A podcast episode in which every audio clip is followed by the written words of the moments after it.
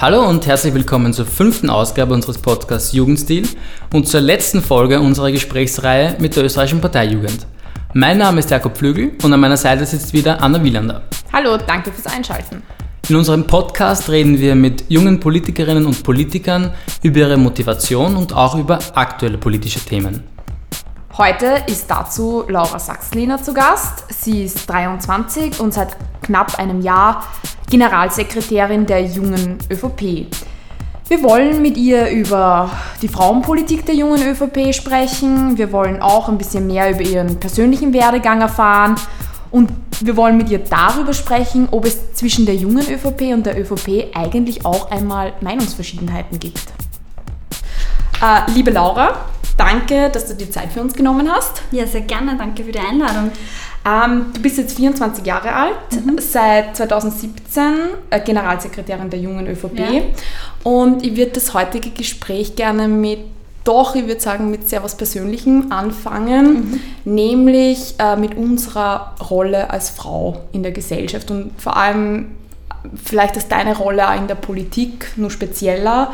Denn immer sagen, in meinem persönlichen Berufsleben habe ich schon mitbekommen und ich weiß, dass ich in einer sehr privilegierten Lage bin, dass ich oft das hinten gelassen worden bin oder dass Männer bevorzugt worden sind ja. oder so der Klassiker, Männer gehen nach der Arbeit auf ein Bier und machen sie dort Sachen aus und du bist halt nicht dabei. Jetzt ja. würde mich interessieren für dich als Politikerin, gibt es ähnliche Erfahrungen Erlebnisse in deiner Karriere oder anders und wahrscheinlich ein bisschen plakativ gefragt, machen Sie die Männer beim Biertrinken 2018 nur immer die wichtigen Dinge aus? ah, das ist schon mal also eine ganz einfache Einstiegsfrage, würde ich sagen. äh, ich muss ehrlicherweise sagen, bevor ich angefangen habe, mich politisch zu engagieren, also ich habe in meiner Schulzeit und bis zu meinem Studium eigentlich überhaupt kein politisches Interesse gehabt, muss ich ehrlicherweise sagen. Sogar eher im Gegenteil. Ich war eher der Typ, der immer auf die Politik geschimpft hat. Und für mich war das klassische Bild eben, äh, da sitzen alte grauhaarige Männer mit Zigarren und Whisky in einem Kammerl und alle sind per se schon einmal korrupt und die machen sich dann dort irgendwas aus. Mhm. Und wenn du mich vor fünf Jahren gefragt hättest, dann hätte ich wahrscheinlich als Erste angefangen, über jede einzelne Partei herzuschimpfen. Ähm, aber das hat sich dann äh, relativ bald natürlich geändert, wie ich die JVB kennengelernt habe. Und jetzt muss ich sagen, ähm, also durch meine Erfahrung kann ich sagen, das ist absolut nicht der Fall. Also äh, es gibt natürlich in der Politik immer wieder schwarze Schafe oder Situationen, die ähm, vielleicht schwierig sind. Aber alles in allem muss ich sagen, dass ich persönlich jetzt ähm, innerhalb der jungen ÖVP und auch innerhalb der Volkspartei nie wirklich das Problem hatte oder das Gefühl hatte, dass ich jetzt als ähm, Frau irgendwie Nachteile hätte oder dass ich jetzt ähm, oder dass Männer bevorzugt werden. Was ich aber schon sagen muss, ist, und das habe ich in den letzten Jahren irgendwie sukzessive immer mehr zu spüren bekommen, ist, dass wenn du als Frau in der Politik irgendwie anfängst zu agieren oder so, also wie ich Mitarbeiterin im Büro war, war das noch nicht so extrem, aber in dem Moment, wo ich dann Generalsekretärin geworden bin und du ein bisschen mehr im Fokus stehst, ähm, wird es auf einmal für alle irgendwie ein Thema. Oh, du bist eine junge Frau und du bist Generalsekretärin, ja. Aber weniger jetzt bei uns in der Organisation oder in der eigenen Partei, das eigentlich überhaupt nicht, sondern eher so in den Gesprächen mit äh, den Menschen da draußen, teilweise auch in Gesprächen mit Journalisten, wo meistens die erste Frage immer ist, äh, ja, du bist ja Junggeneralsekretärin, ähm, aber das ist jetzt vielleicht nichts mehr Besonderes, aber du bist ja eine Frau und wie geht's dir damit? Mhm. Und die Standardantwort ist dann natürlich immer, ja, weiß ich nicht, wie würde es einem Mann gehen? Wahrscheinlich genauso. Ähm, also es ist schon immer mal wieder Thema. Hast du das Frauenvolksbegehr unterschrieben? Na, habe ich nicht. Aus dem einfachen Grund, weil mhm. ähm, ich finde die Idee hinter dem Frauenvolksbegehren unterstütze ich total oder so.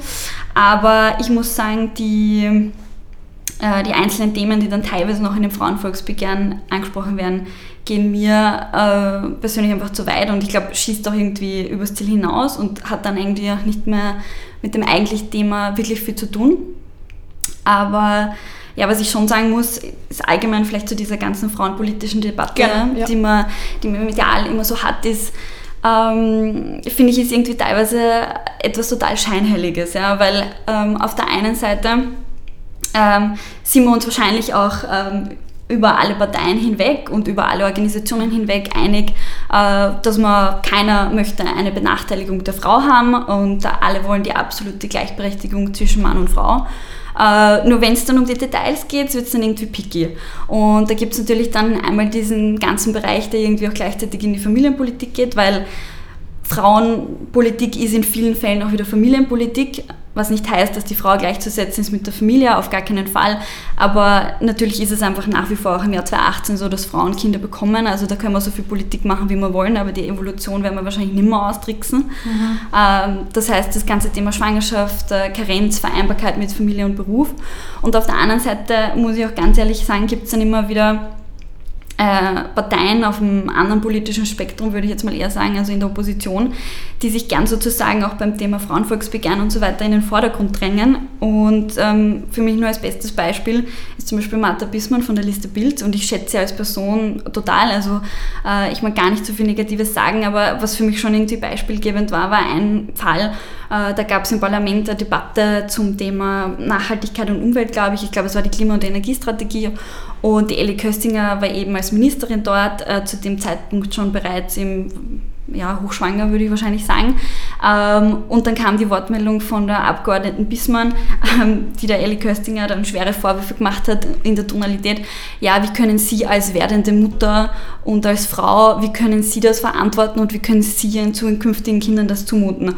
Und da muss ich natürlich schon sagen, also wenn die Elli Köstinger ein Mann wäre, und vielleicht eine Frau zu Hause hätte, die gerade hochschwanger ist, dann hätte das kein Abgeordneter irgendwie thematisiert und hätte dann versucht, das auf eine moralisch-persönliche Ebene zu heben, indem er sagt, wie können Sie als werdende Mutter, es sagt nie jemand, wie können Sie als werdender Vater und wie viele Abgeordnete oder Minister haben wir, die äh, vielleicht Kinder erwarten oder kleine Kinder mhm. zu Hause haben. Also Du hast schon gesagt, äh, bei den Parteien unterscheidet sich die Frauenpolitik in Details. Ich habe mir euren Leitantrag ein bisschen durchgeschaut, das ist quasi euer, euer Programm ja. der jungen ÖVP, und habe dort eigentlich kaum Infos zur Frauenpolitik gefunden. Was versteht die junge ÖVP unter Frauenpolitik? Gibt es doch Forderungen?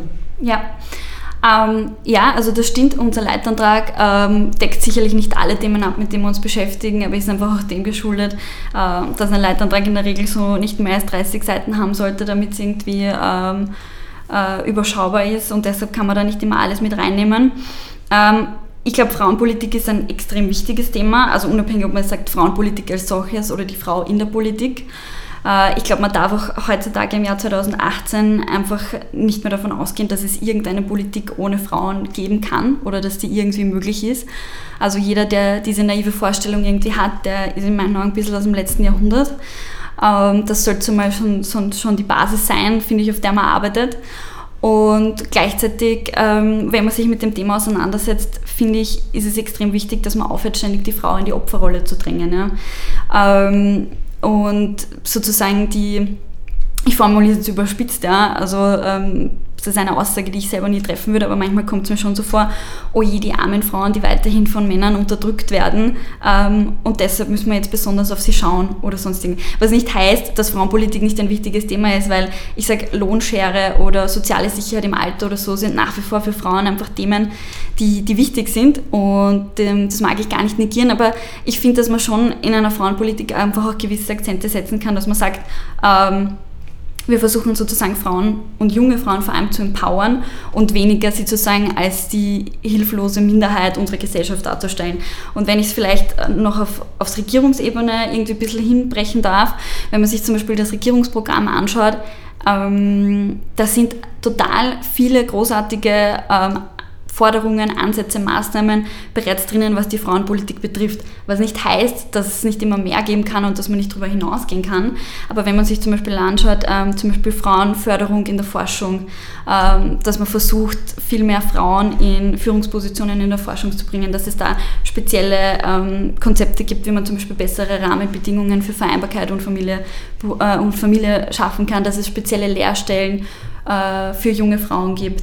Oder auch zum Beispiel der ganze Bereich schon viel, viel früher in der Schulbildung wenn man sich anschaut, dass wir zum Beispiel im Bereich der Lehre einen wahnsinnigen Überhang an männlichen Lehrlingen haben. Also wenn wir pro Jahr ca. 100.000 Lehrlinge ausbilden, dann sind knapp 35.000 davon äh, Frauen und der Rest mhm. sind Männer. Und da könnte man einfach zum Beispiel schon anfangen, in der Berufsorientierung in der Schule, was mhm. ja heutzutage in den meisten Schulen der Fall ist, zu schauen, dass du junge Mädchen mehr dazu anspornst, ähm, auch eine Lehre zu machen, beziehungsweise in Lehrbereiche zu gehen, die später einfach extrem gute Karriereperspektiven haben, wo einfach auch Frauen händeringend gesucht werden und auch gefördert werden, ähm, weil das dann auch oft ähm, Positionen sind oder Branchen sind, sage ich mal, wo man extrem gute Perspektiven hat.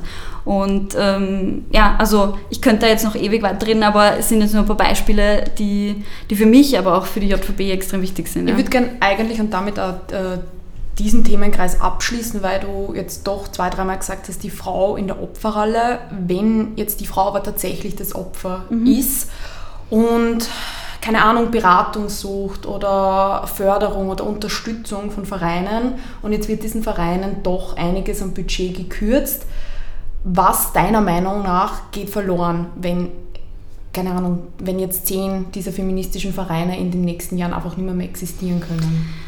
Naja, gesellschaftlich. Ja, naja, bei dem ganzen Thema muss man dazu sagen, diese Vereine, die, denen jetzt die Mittel gestrichen wurden, denen wurden ja nicht die Mittel gestrichen, ähm, weil wir gerade irgendwie lustig sind und denen das Geld wegnehmen wollen, sondern weil er geprüft wurde, inwiefern die effizient sind und dann einfach das Innenministerium und das Frauenministerium beschlossen haben, ähm, dass es einfach Vereine sind, die vielleicht in ihrer täglichen Arbeit einfach nicht zielführend sind, wenn es um den Gewaltschutz und den Opferschutz geht. Und ähm, es sind durchaus 200.000 Euro mehr für Gewaltschutz bereits jetzt investiert worden. Und die Frauenministerin hat ja schon angekündigt, dass sie im Herbst eine Kampagne zu dem Thema startet, beziehungsweise mhm. da weitere Maßnahmen geplant sind. Ähm, und ich persönlich kann es einfach nur unterstützen, weil wenn es natürlich einfach wirklich Vereine gibt, die unter dem Deckmantel des Opferschutzes, mhm. ähm, was ja an sich äh, extrem wichtig ist, aber mhm. wenn die unter diesem Deckmantel sozusagen ähm, vielleicht Dinge oder Projekte machen, die einfach nicht zielführend sind, wo Geld sinnlos hinausgepulvert wird, dann kann man das Geld natürlich nehmen und einfach neue Projekte starten, die viel zielführender sind. Und ähm, was ich nicht glaube, ist, dass es äh, irgendeinen Grund geben würde, beim Gewalt- oder Opferschutz zu sparen. Ich glaube, man muss sich einfach nur anschauen, es effizient einzusetzen. Mhm. Und damit wechseln wir jetzt ein ziemlich thematisch das Thema, nämlich zu dir persönlich. Okay. Uns würde irgendwie interessieren, äh, wann du begonnen hast, dich politisch zu engagieren und warum überhaupt. Ja, das ist eine sehr lustige Geschichte. Also wie ich vorher schon angesprochen habe, ähm, wie gesagt, Politik bis zu meinem 18. Lebensjahr absolut rotes Tuch. Ich komme aus einer total unpolitischen Familie und habe dann angefangen, nach der Matura Kultur- und Sozialanthropologie und Publizistik zu studieren. Und im Zuge des KSA-Studiums habe ich mich dann sozusagen auf den Bereich Integration, Migration, Asyl irgendwie spezialisiert und zu der Zeit gab es dann einen Staatssekretär für Integration. Und ich habe das irgendwie super spannend gefunden und habe mir gedacht, okay, ich bewerbe mich dort für ein Praktikum, äh, habe dann dort auch eins gemacht und habe im Zuge des Praktikums dann den Sebastian Kurz und das ganze Team um ihn herum kennengelernt. Und auf einmal hat sich einfach meine Meinung über Politik total verändert, weil anstatt den äh, grauhaarigen, Whisky trinkenden Männern war da einfach ein total junges Team, die alle unfassbar motiviert waren und du hast einfach sofort gespürt, äh, da gibt es irgendwie Leute, die wollen wirklich was verändern. Das heißt, Sebastian Kurz war quasi der Grund für dich in die Politik zu gehen? Ja, auch, aber ich würde schon sagen, einfach äh, auch das Team dahinter und die Politik, die einfach äh, gemacht wurde oder der Wunsch nach einer bestimmten Politik, die es irgendwie zu machen gilt. Und ähm, dann bin ich im Wahlkampf 2013, ähm, damals im Nationalratswahlkampf, dann immer mehr angefangen, mich äh, bei der jungen ÖVP zu engagieren und bin dann so irgendwie ähm, sozusagen habe meine, kann man sagen, meine Leidenschaft für die Politik irgendwie mhm. entdeckt. Muss auch echt sagen, dass ich dann ähm, von jemandem, der die Politik super kritisch gesehen habe, einfach sich meine Meinung teilweise um 180 Grad gewendet hat und ich ähm, extrem stolz und wirklich extrem dankbar bin, ähm, Generalsekretärin der JVB sein zu dürfen, weil ich die Organisation und den Verein in den letzten Jahren wirklich als ähm, totales Zuhause irgendwie auch kennengelernt habe und ähm, mir die Arbeit extrem viel Spaß macht. Warst du schon vor dem Beitritt zur JVP ideologisch geprägt in gewisser Weise oder ist es dann durch die Organisation gekommen? Ähm, ideologisch geprägt in der Form würde ich nicht sagen, also wie das halt so ist, ja, wenn man in der Schule ist, es gibt bestimmte Themen, zu denen hat man eine Meinung und bestimmte Themen, zu denen hat man einfach gar keine Meinung. Ähm, was mich, glaube ich, schon immer ausgezeichnet hat, also wenn man jetzt die Lehrer in der Schule wahrscheinlich fragen würde, ist, mir, war, äh, mir waren wirklich Frauenpolitik und Frauenthemen schon immer ein extremes Anliegen und ich war bereits in der Schulzeit so teilweise so richtige Grätzen, wenn ich das so sagen darf, wenn es da umgegangen ist. Also hat mich manchmal mit Lehrern wirklich angelegt, wenn ich das Gefühl hatte, ich oder andere Kolleginnen werden benachteiligt. Ich hatte, muss ich sagen, ehrlicherweise in der Schulzeit wirklich ähm, ein, zwei Lehrer, bei denen ich das Gefühl hatte, da wurden Burschen einfach bevorzugt oder mh, da wurden dann so Aussagen geschoben, die halt irgendwie sexistisch sind. Ja. Also heute, heute weiß ich, dass es sexistisch, sexistisch ist. Damals war es einfach nur unfair, finde ich. Ja, braucht nicht mehr Zeit, um das zu reflektieren. Ja, und irgendwie habe ich damals gar nicht zu erklären können, was mich da aufregt. Äh, und war da schon, wie man so richtig sagt, so ein Rotzpippen, die sich dann schon mit den Lehrern eingelegt hat. Aber Gott sei Dank war ich eine gute Schülerin. Insofern bin ich nie von der Schule geflogen, weil es wäre dann, glaube ich, irgendwie schwierig gewesen für die Eltern. Aber ideologisch geprägt würde ich so nicht sagen, nein. Also okay. einfach alles, was irgendwie so an politischen Themen da war, mit dem hat man sich natürlich beschäftigt, das schon, aber wie gesagt, ja, also ich hätte nie den Wunsch gehabt, wirklich in die Politik zu gehen. Mhm. Und du hast ihn vorher schon angesprochen, unser jetziger Bundeskanzler oder ehemaliger Obmann der jungen ÖVP, Sebastian Kurz, auch der derzeitige Obmann Stefan Schnöll, der trägt jetzt Regierungsverantwortung in Salzburg und sechs deiner Kollegen aus der Bundesleitung sitzen im Nationalrat ganz frech, regiert in Wahrheit die junge ÖVP? ich habe nur gewartet auf die Frage. Ja. Äh, ich muss kurz korrigieren, es sind sogar sieben Nationalratsabgeordnete im, im, Parlament. Ja. Ähm, ja, aber so kleine wollen wir nicht sein. Spaß. ähm, also ja, wir sind als JVP extrem stolz auf das, was wir in den letzten Jahren erreicht haben. Und da hat natürlich unser ehemaliger JVB-Obmann, Sebastian Kurz, einen extremen Anteil daran, weil er sozusagen ähm, die JVB dann also es geschafft hat, dass ähm, man Junge plötzlich viel stärker wahrnimmt und viel stärker hört. Ich finde auch ehrlicherweise, wenn man sich jetzt Jugendpolitik allgemein heutzutage anschaut, dann werden wir Junge einfach viel mehr gehört und irgendwie ernst genommen, als es vielleicht vor ein paar Jahren der Fall war. Ich glaube schon, dass Sebastian Kurz da einen ähm, extremen Anteil daran hatte.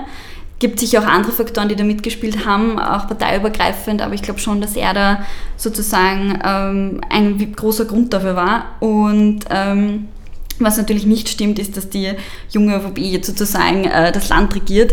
Also das würde ich äh, überhaupt nicht sagen, auch wenn man sich gerade die Zusammensetzung im Nationalrat anschaut äh, glaube ich, ist es ein guter Mix. Ja. Es sind sieben Abgeordnete unter 30. Ähm, es sind aber auch Experten, die ähm, sozusagen vorher nichts mit der Politik zu tun hatten. Ähm, jetzt im Nationalrat, es sind ganz viele Abgeordnete, die schon ähm, seit längerer Zeit sozusagen dabei sind, die auch schon vielleicht die zweite oder dritte Periode im Nationalrat sind. Und ich glaube schon, dass gerade in der Politik ein, ein Mix aus alt und jung extrem wichtig ist. Also gerade das Thema Generationengerechtigkeit. Wir teilen uns ja da im vierten Stock, auch gleich daneben ist der Seniorenbund sozusagen. Also wir sind da sehr generationenübergreifend unterwegs.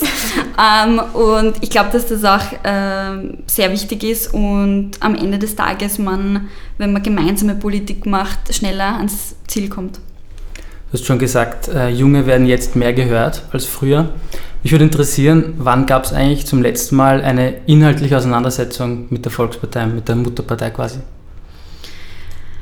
Mm, mit inhaltlicher Auseinandersetzung ist wahrscheinlich gemeint. Ähm, Was das politische Programm betrifft. Ja, okay, alles klar. Ähm, naja, also man muss dazu sagen, wir haben als junge ÖVP schon in den Jahren zuvor immer ein sehr gutes Einvernehmen mit unserer Mutterpartei, sozusagen mit der Volkspartei gehabt und haben es jetzt natürlich, seitdem der Sebastian Bundesparteiobmann ist, ähm, nach wie vor. Und ähm, was trotzdem nicht heißt, dass wir als JVB nicht kritisch sind. Also sind wir durchaus. Bei uns ist es einfach nur immer ähm, ein extremes Anliegen, dass wir sozusagen kritisch nach innen sind und intern äh, durchaus sehr hart in Diskussionen sein können und unseren Standpunkt klar machen ähm, nach außen hin uns aber mit Kritik zurückhalten und einfach schauen, dass wir eine gemeinsame Linie haben und ähm, jetzt vielleicht im Gegensatz zu anderen Jugendorganisationen nicht den Parteivorsitzenden ständig zum Rücktritt auffordern. Machen wir jetzt nicht, haben wir früher nicht gemacht und werden wir wahrscheinlich in Zukunft auch nicht machen, weil wir einfach auch, und ich, also ich glaube, da kann ich für, für die ganze junge ÖVP sprechen,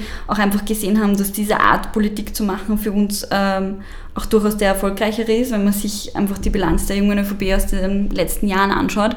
Ähm, was natürlich einfach nicht heißt, dass man nicht seine eigenen Anliegen oder junge Anliegen hinten anstellen darf ja, oder ähm, dann einfach fürs, also aufhört, Kritik zu üben. Ich glaube, für eine Jugendorganisation ist es immer eine zentrale Aufgabe, sozusagen der Stachel im Fleisch zu sein. Mhm. Nur wir sagen sozusagen immer, es erfordert viel mehr Mut, jemanden in einer Sitzung ins Gesicht zu sagen, was einem nicht passt, als sich auf die Straße zu stellen und den transparent zu halten. Was ein, ein Beispiel für eine konkrete Meinungsverschiedenheit? Eine konkrete Meinungsverschiedenheit. Naja, wenn es ums Thema Generationengerechtigkeit geht oder ähm, um Thema Demokratie, also gerade wenn man sich zum Beispiel anschaut, äh, das ganze Thema Schuldenpolitik und so weiter, ähm, das waren für uns als JVB in den, in den letzten Jahren immer extrem zentrale Themen und da hat auch die neue Bundesregierung, wenn man zum Beispiel das neue Budget hernimmt oder so, super, ähm, wie soll man sagen, super Ansätze, also super Maßnahmen jetzt ergriffen, sozusagen, die wir als JVB total begrüßen. Und wir hoffen einfach ganz stark, dass sich das genauso weiterentwickelt. Und ähm, sollte das irgendwann nicht mehr der Fall sein, werden wir natürlich äh, darauf hinzeigen und darauf aufmerksam machen. Und alles, was wir für positiv erachten, werden wir auch einfach lautstark begrüßen. Also ich halte auch nichts davon, Kritik einfach nur zu üben, um der Kritik wegen, ja, um sozusagen um Aufmerksamkeit zu bekommen, weil das macht man in der Politik ja auch gerne, dass man sagt, okay, wir müssen uns jetzt irgendein Thema raufpicken, dass wir rauspicken, dass wir jetzt irgendwie negativ framen, äh, damit wir sozusagen äh, jetzt irgendwie einen kurzen Aufmerksamkeitspush haben. Das ist halt in meinen Augen keine nachhaltige Politik und ich glaube, wichtiger ist es für immer, dass man sich auch einfach in allem was einfach passiert, auch versucht, auf das Positive zu konzentrieren in der Politik. Es passiert eh genug Negatives, man muss nicht immer noch verstärken. Ich hätte eine Frage noch zu eurer Homepage. Ihr ja? habt eine, eine Homepage ähm, und auf der Homepage findet man Logos einer Druckerei von der Raiffeisenbank und vom Familienministerium. Ja. Und mich würde interessieren, sind das eigentlich alle Sponsoren? Also das Familienministerium, da bekommen wir die Bundesjugendförderung, die bekommen mhm. alle Jugendorganisationen, sowohl verbandliche als auch parteipolitische. Ähm, sozusagen, und da gibt es die Vorgabe vom Ministerium, äh, das Logo zu platzieren okay. auf Drucksorten bzw. auf der Homepage etc. Mhm. Also das gilt für alle Jugendorganisationen. Und äh, die anderen zwei sind Sponsoren. Okay. Also es bekommen alle, alle Jugendorganisationen der im Parlament vertretenen Parteien oder wie genau. wie das? Ähm, also vielleicht, wenn ihr wollt, kann ich das kurz erklären. Ähm, es gibt sozusagen äh, parteipolitische Jugendorganisationen, wo die sozialistische Jugend, wir, der RFJ, mhm. ähm, die Junos ähm, sozusagen drunter fallen. Und dann gibt es verbandliche Jugendorganisationen, das sind Pfadfinder, Blasmusikjugend, Landjugend, AKS, Schülerunion, all diese Vereine. Ähm, und gemeinsam sind all diese Jugendorganisationen sozusagen in der Bundesjugendvertretung. Also das ist unser Gremium, das quasi die Interessen der Jugendlichen über Parteigrenzen hinweg vertritt. Wir sind sozusagen auch Mitglied in der Bundesjugendvertretung und zahlen dort Mitgliedsbeiträge, genauso wie die ISJ und so weiter. Und äh, in der Regel sind alle, die in der Bundesjugendvertretung vertreten sind, bekommen Bundesjugendförderung vom Ministerium. Die erschließt sich anhand der Mitgliederzahlen und ähm, bei parteipolitischen noch anhand des Wahlergebnisses bei verbandlichen bin ich mir jetzt nicht mehr ganz sicher, wie der Delegiertenschlüssel ist, aber ja. Dann kommen wir eigentlich auch schon zum Abschluss. Ich lasse dich jetzt kurz Bundeskanzlerin sein. Was wären die ersten drei Maßnahmen, die du umsetzen würdest? Hm, die ersten drei Maßnahmen, boah, das ist immer schwierig, sich auf irgendwas zu fokussieren. Gell? Ähm, also ich glaube, ganz wichtiges Thema wäre Schuldenbremse in der Verfassung verankern. Mhm. Ähm, wäre mir ein extremes Anliegen. Punkt zwei wäre wahrscheinlich, was ich vorher schon angesprochen habe, ähm, junge Frauen stärker in Lehrberufe zu bringen, ähm, stärker sozusagen auch in den ganzen MINT-Bereichen zu stärken, zu fördern, mehr Forschungsplätze für junge Frauen, um da einfach auch Karriereoptionen ähm, sozusagen äh, zu schaffen. Und wenn ich das so plakativ sagen kann, einfach allgemein äh, sozusagen für junge Frauen eine Zukunft zu schaffen, wo sie wirklich das Gefühl haben, sie können alles schaffen, was sie sich vornehmen und Frauen nicht irgendwie ein Gefühl zu vermitteln durch die Gesellschaft, ähm, naja, ihr könnt schon Träume haben und ihr könnt euch Dinge überlegen, aber ihr müsst härter dafür arbeiten als vielleicht eure männlichen Kollegen. Ich glaube, dass es da einfach teilweise eine Bewusstseinsveränderung braucht in der Gesellschaft. Teilweise braucht es da auch die Politik. Aber ich glaube, in Wirklichkeit am Ende des Tages braucht es irgendwie jeden. Ja? Sozialpartner, Unternehmen, jeder irgendwie im Kleinen muss da irgendwie vorangehen und ähm, dann haben wir hoffentlich irgendwann eine Gesellschaft, in der Frauen sich wegen sowas keine Gedanken mehr machen müssen. Und wie lange wird es dauern, dass die ÖVP eine weibliche Vorsitzende bekommt? Schätzungen? Also mit unserem jetzigen Vorsitzenden sind wir sehr, sehr glücklich und hoffen, dass er uns noch lange halten bleibt. Dann liebe Laura, herzlichen Dank, dass du zu Gast warst bei unserem Podcast. Vielen Dank. Dankeschön. Das war's jetzt, unser letztes Interview. Wir sind am Ende unserer Gesprächsreihe angelangt. Fünf lange und sehr, sehr heiße Wochen haben wir uns mit den Vorsitzenden der Jugendorganisationen getroffen, mit ihnen geplaudert und gefragt, warum junge Menschen eigentlich Politik machen. Dabei haben wir viel, viel gelernt und sind sicher tausende Fehler passiert. Am Ende hat aber doch alles besser geklappt als am Anfang und am meisten freut mich, dass wir uns motivieren konnten und das Projekt umgesetzt haben. Und dass wir das Projekt auch tatsächlich umsetzen konnten, verdanken wir vor allem Philipp Bramer, der unsere Website gestaltet hat, Sarah Strobel, unsere Grafikerin, und Christoph Neutz, der für uns die Musik komponiert hat. Und ich möchte mich auch bei dir noch bedanken, Anna. Danke. Wir hatten in der Vor- und Nachbereitung oft hitzige Diskussionen, Ja. nicht nur aufgrund der hohen Temperaturen, aber es hat sehr viel Spaß gemacht, mit dir zusammenzuarbeiten. Danke auch an dich, Jakob. Wir gehen jetzt auf Urlaub und in ein paar Wochen wollen wir mit neuen Ideen zurückkommen. Ja, und daher ist es jetzt für uns auch Zeit für ein erstes Resümee. Deshalb würden wir uns sehr freuen über euer Feedback oder eure Themenvorschläge. Schreibt uns doch auf Twitter oder Instagram unter dem Namen jugendstilpod oder auf unserer Homepage www.jugend-stil.at. Noch einmal von mir und auch von Jakob vielen, vielen Dank fürs Zuhören. Wir freuen uns sehr, dass ihr dabei wart. Wir hören uns, vielen Dank und bis bald.